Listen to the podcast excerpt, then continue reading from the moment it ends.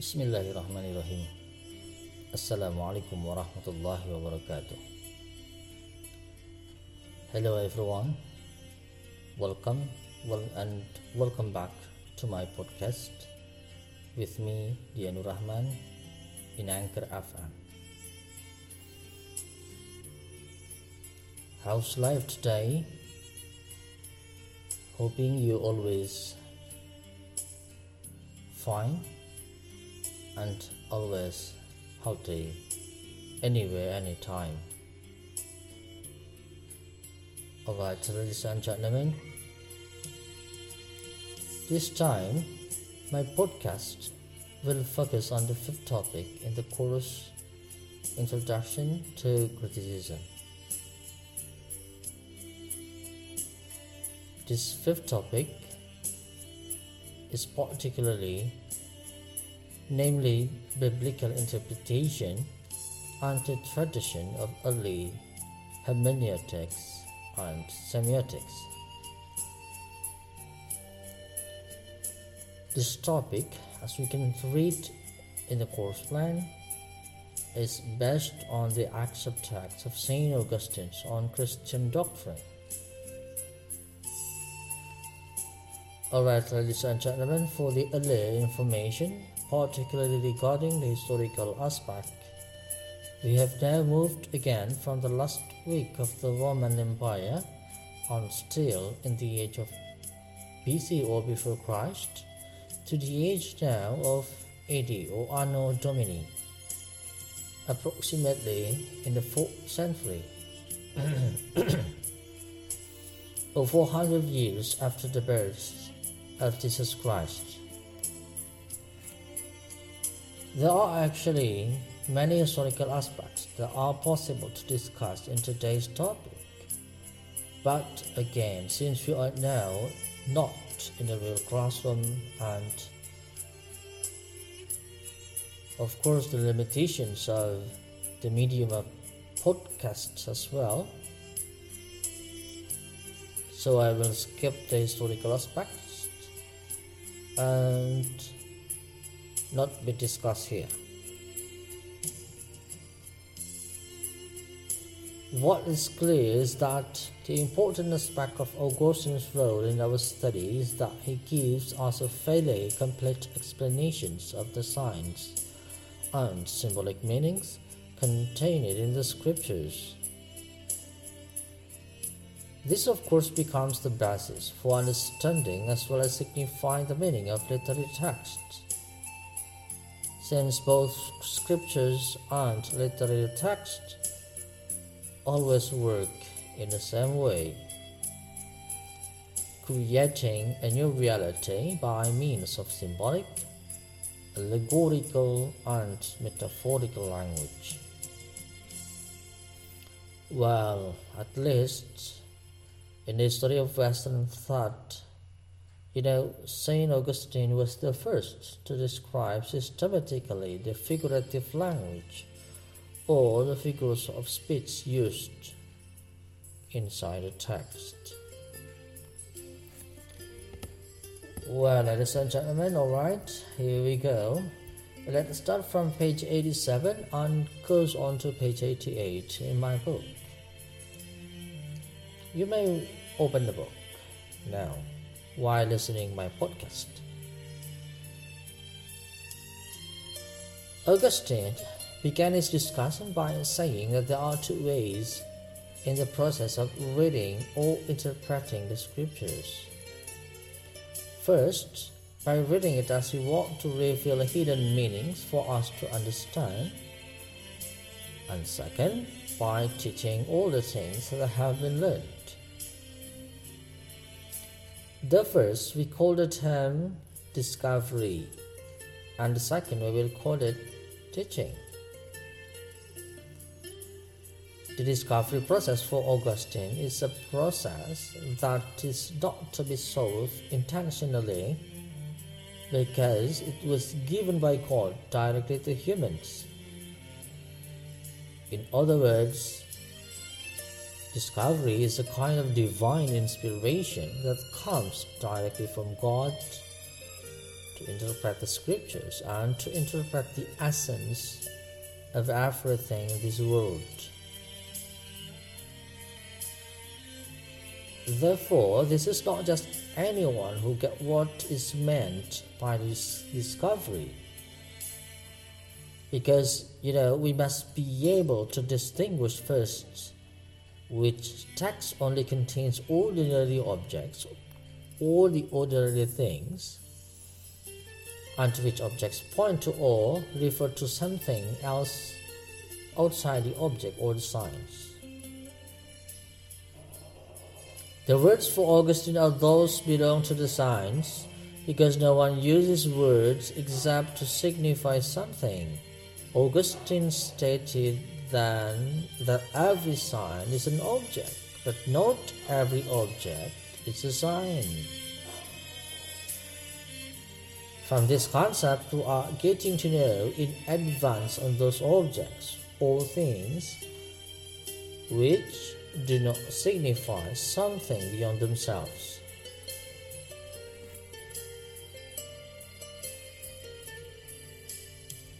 For Augustine, some things are just to be enjoyed, or we can call it things to be enjoyed, and others are used, and uh, we can call it as things to be used.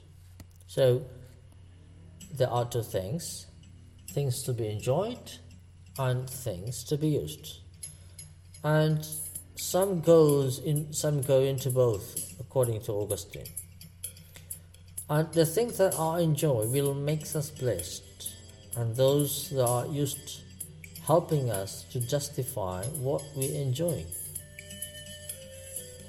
Well, ladies and gentlemen, Actually, Augustine made a beautiful parable to explain these things to be enjoyed and these things to be used. On page 89 in my book, we can read this matter which I summarize by my own as follows. Suppose that we are on a journey and there is nothing pleasant that we can enjoy from the trip apart from our homes where we can let our exhaustion go and can enjoy togetherness. In order to get home, surely we need a tool or a vehicle.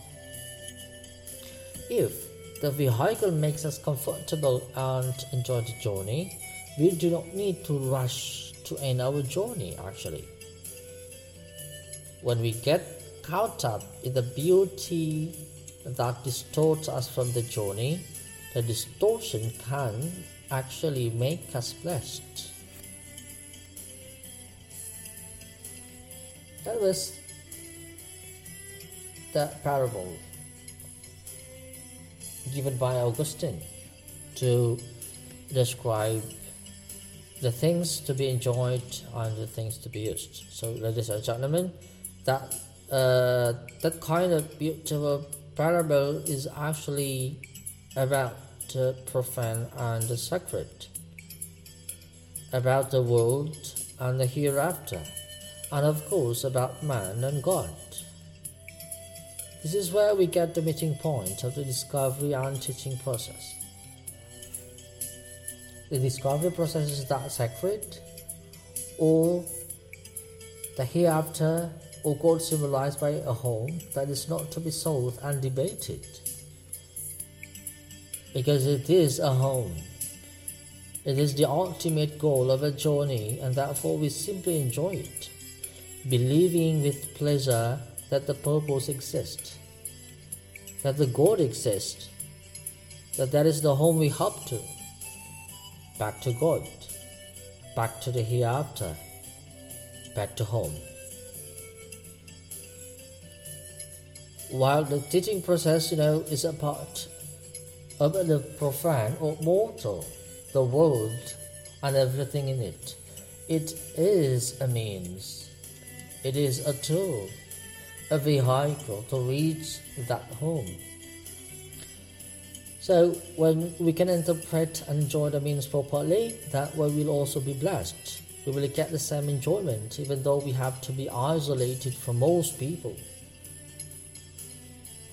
In other words, discovery is things that are in the domain of the Creator, God, the author, and therefore we can never enter the level of authorial intention. Again, we can never enter the level of authorial intention. God is the author. Questioning the author and asking why the author made a word or text like this or like that is useless actually. What we can do, of course, is to trace every form created by the author to guess the meaning, to guess the meaning and truth, I mean, in his creation, this world, and of course the text of the scriptures as a means to study and teach our presumptions about God's intentions and purposes, or we can call it again as the authorial intention. And this is what is indicated by the teaching itself. Well, I'm going to uh, uh, briefly mention here again that this discovery process is the process of enjoying the truth I propose, the process of enjoying authorship and authorial intention without asking further about its essence. Because later, by itself, we will find it through various truths or the divine inspiration. We call it that, like that one. While the teaching process is how we read the text to find the path to the truth itself and teach it to others. You know, the teaching process itself is going to be called as the hermeneutics, to read God through words, to read the author through his words. Through various things and signs inside. Well, you know, um, ladies and gentlemen, the passages that follow until the end of Book 1 in Augustine's On Christian Doctrine actually the explanations of this hermeneutic practice, for example, how our interpretation of something in the scriptures must not exceed our love and belief that God holds the truth, not us as interpreters. Therefore, in interpreting the scriptures or the text, or literary text, we can come up with that. We cannot be separated from three principles, namely faith, hope, and charity. Faith is the belief that the author holds the truth of the text. Hope is our responsibility in interpreting the text and kindness or charity is a way to humble ourselves so that our interpretation do not distort from faith and therefore can teach it to others.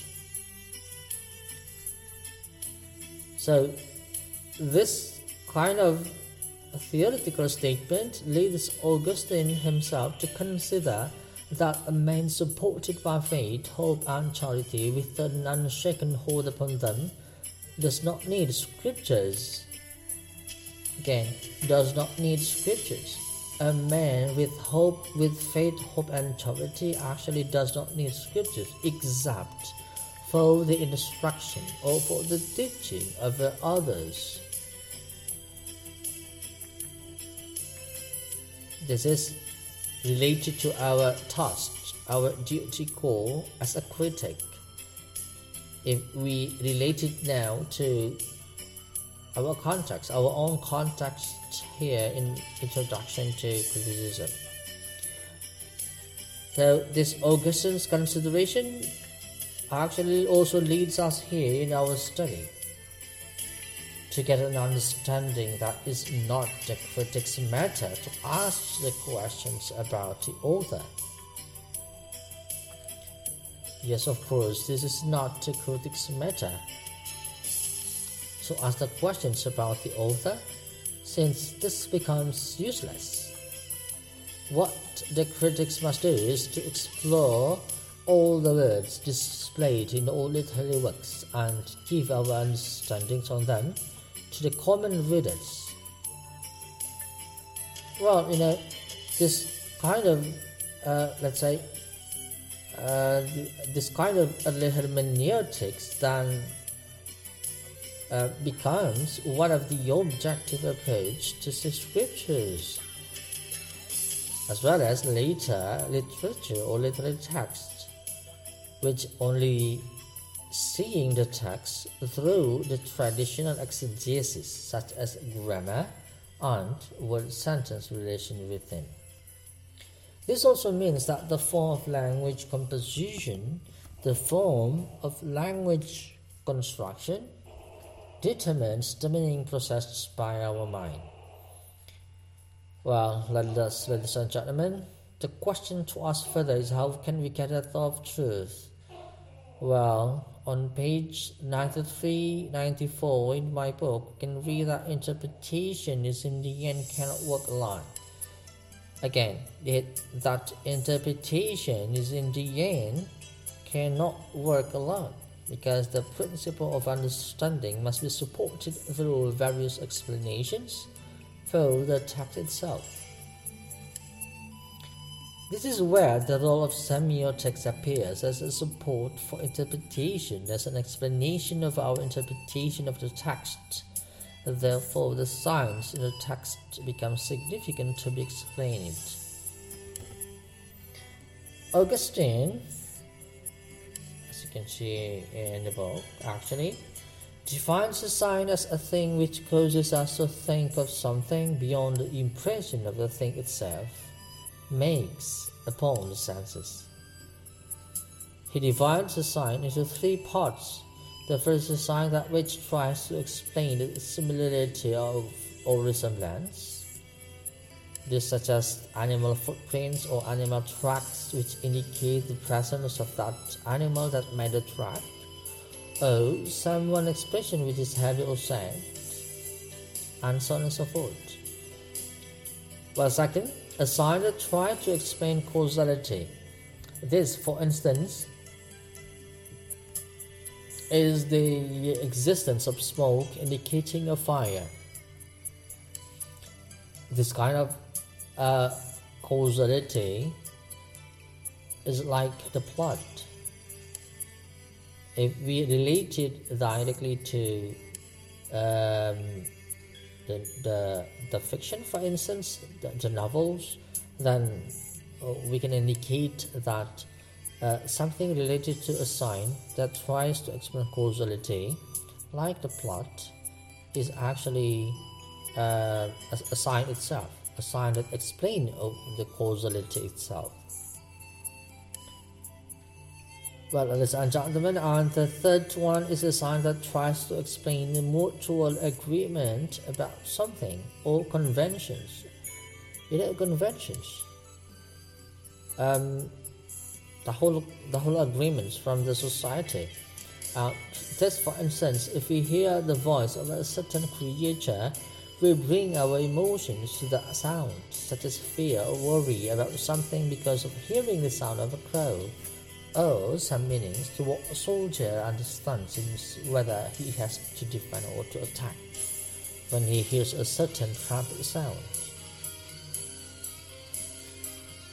Now, this, according to Augustine, the first two parts, the resemblance and causality, belong to the class of natural signs, while the last science, because the him, um, I mean, while the last belong to the class of conventional signs. Well, ladies and gentlemen, Augustine did not try to extend further the first two signs actually. Uh, since according to him that they were obvious and immediately interpretable.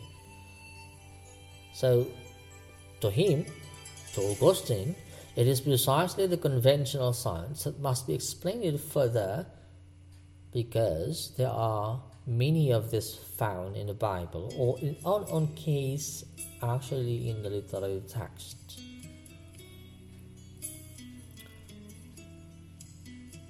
Let's go further for the next uh, explanation. Since the text is composed by uh, you know the medium of language or words, so it is part of the conventional sign. We can make this from the understanding in Augustine's definition about it on page 94 and 95 in my book. Augustine further defines the conventional sign as those things that are displayed by living things, with the aim of conveying something as far as they can feel and understand it. Among the conventional signs, especially those related to human language or expressions, according to him, some belong to the sense of sight, such as the head shaking, the gestures of the actors in the play on stage, for instance, and the other ones which only have meaning to the viewer. Some are, some are, or many, belong to the sense of hearing.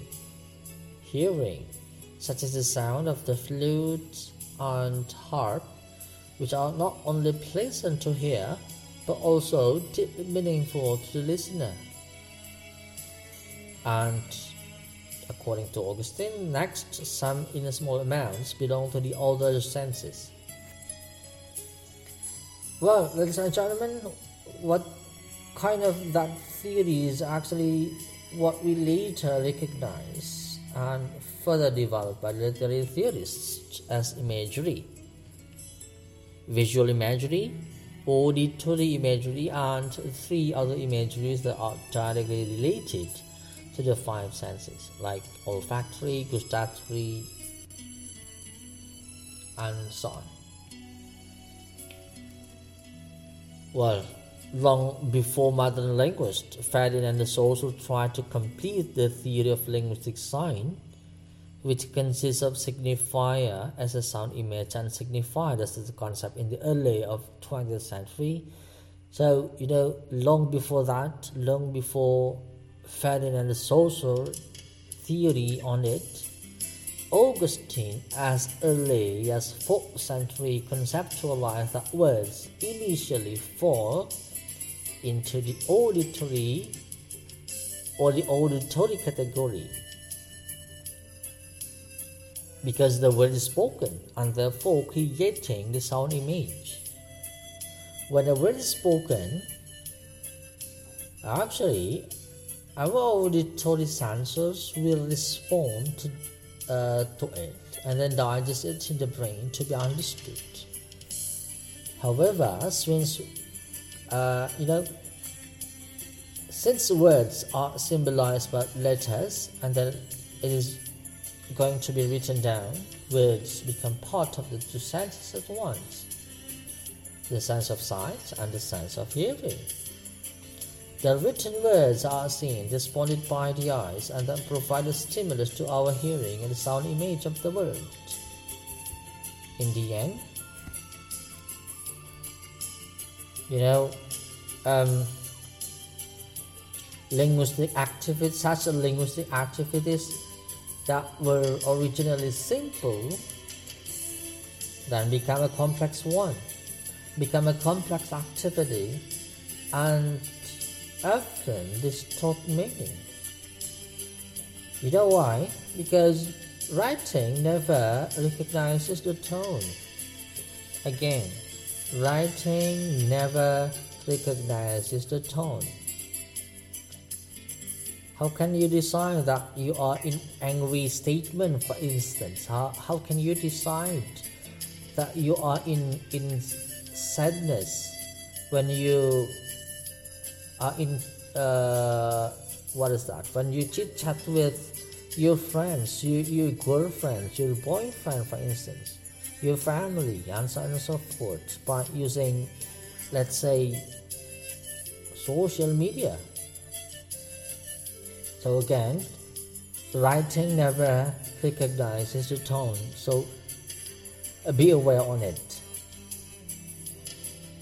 Therefore, the ability to interpret, uh, interpret words, to interpret the words, I mean, as signs, is a must-have requirement for readers to reduce the obscurity and the ambiguity, ambiguity of meaning, so that we can get closer to the truth.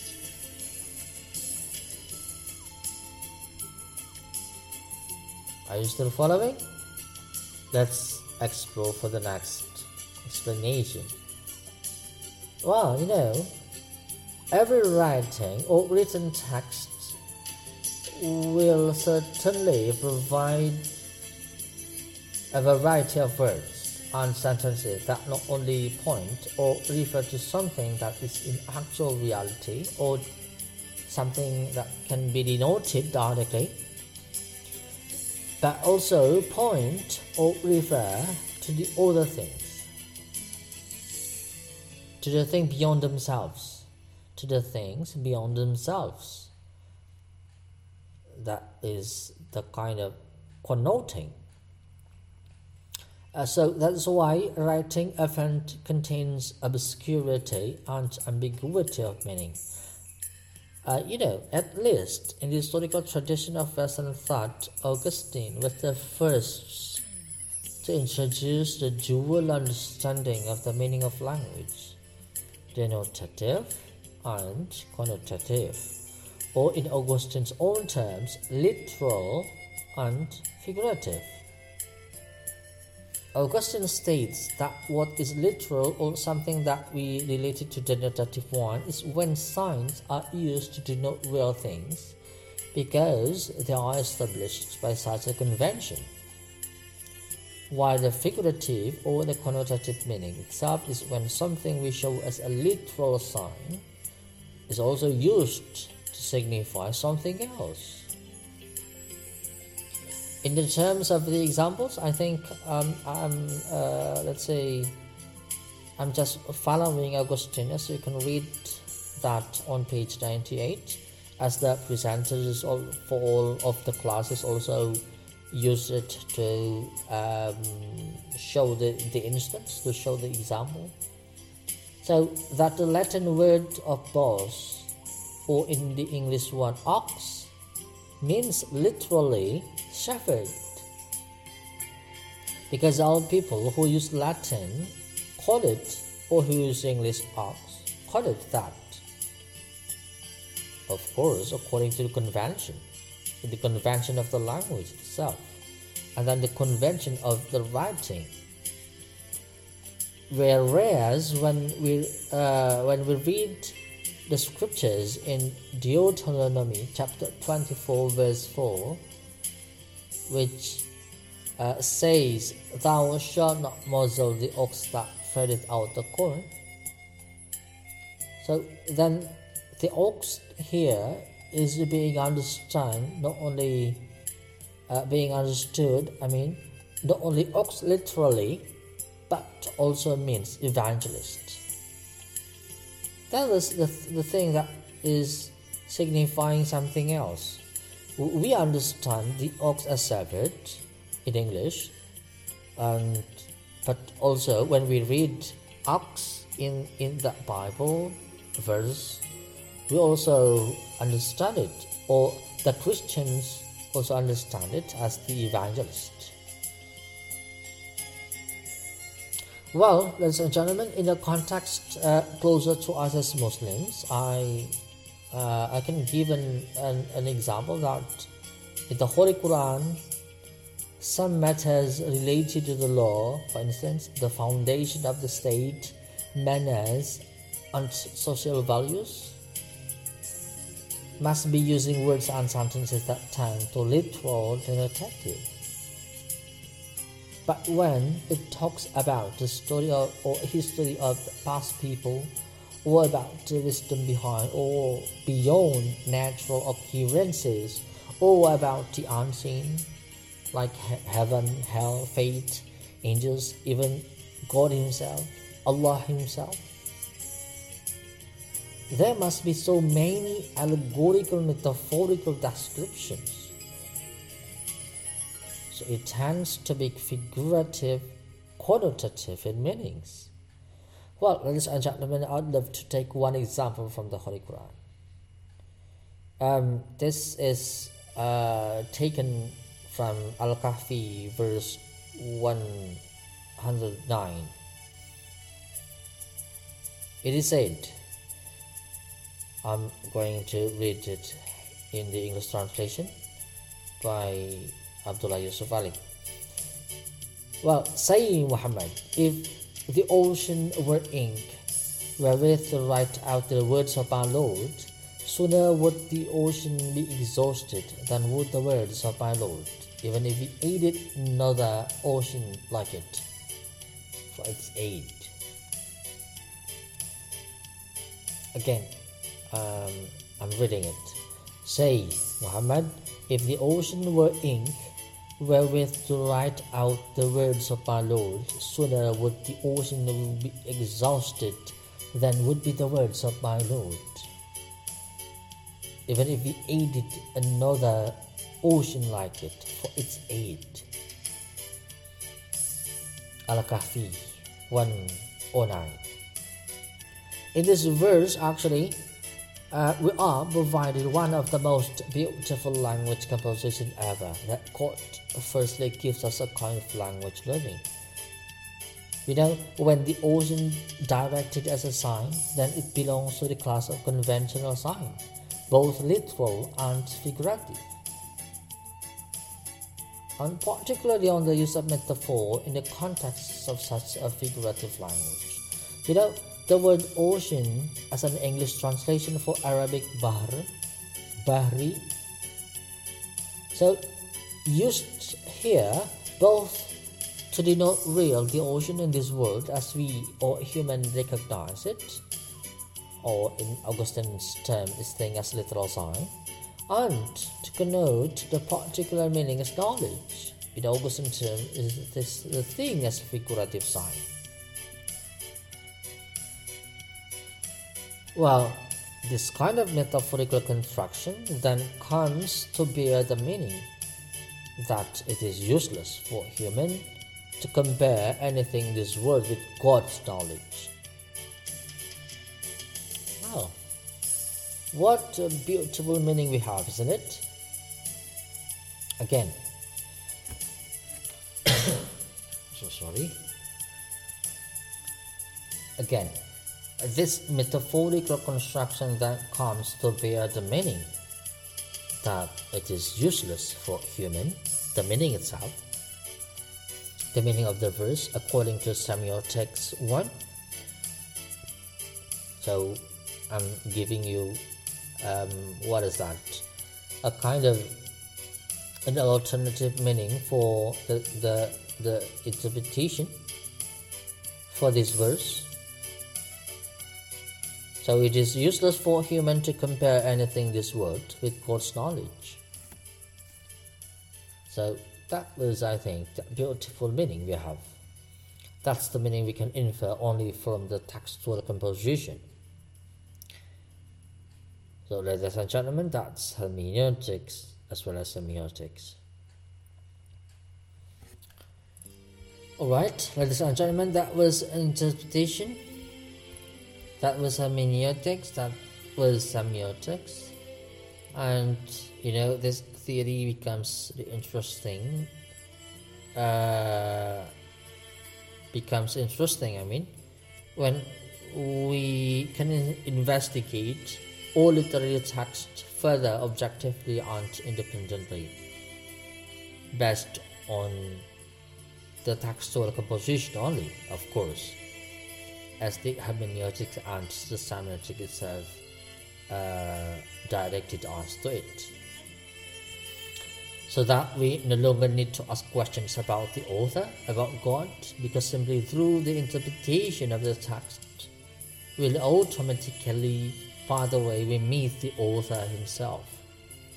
So it means that when when we read Lelaki Harimau, when you read Lelaki Harimau from Eka Kurniawan, then you don't need to ask Eka Kurniawan himself to to what to get the meaning of the lelaki harimau. Then because it is useless.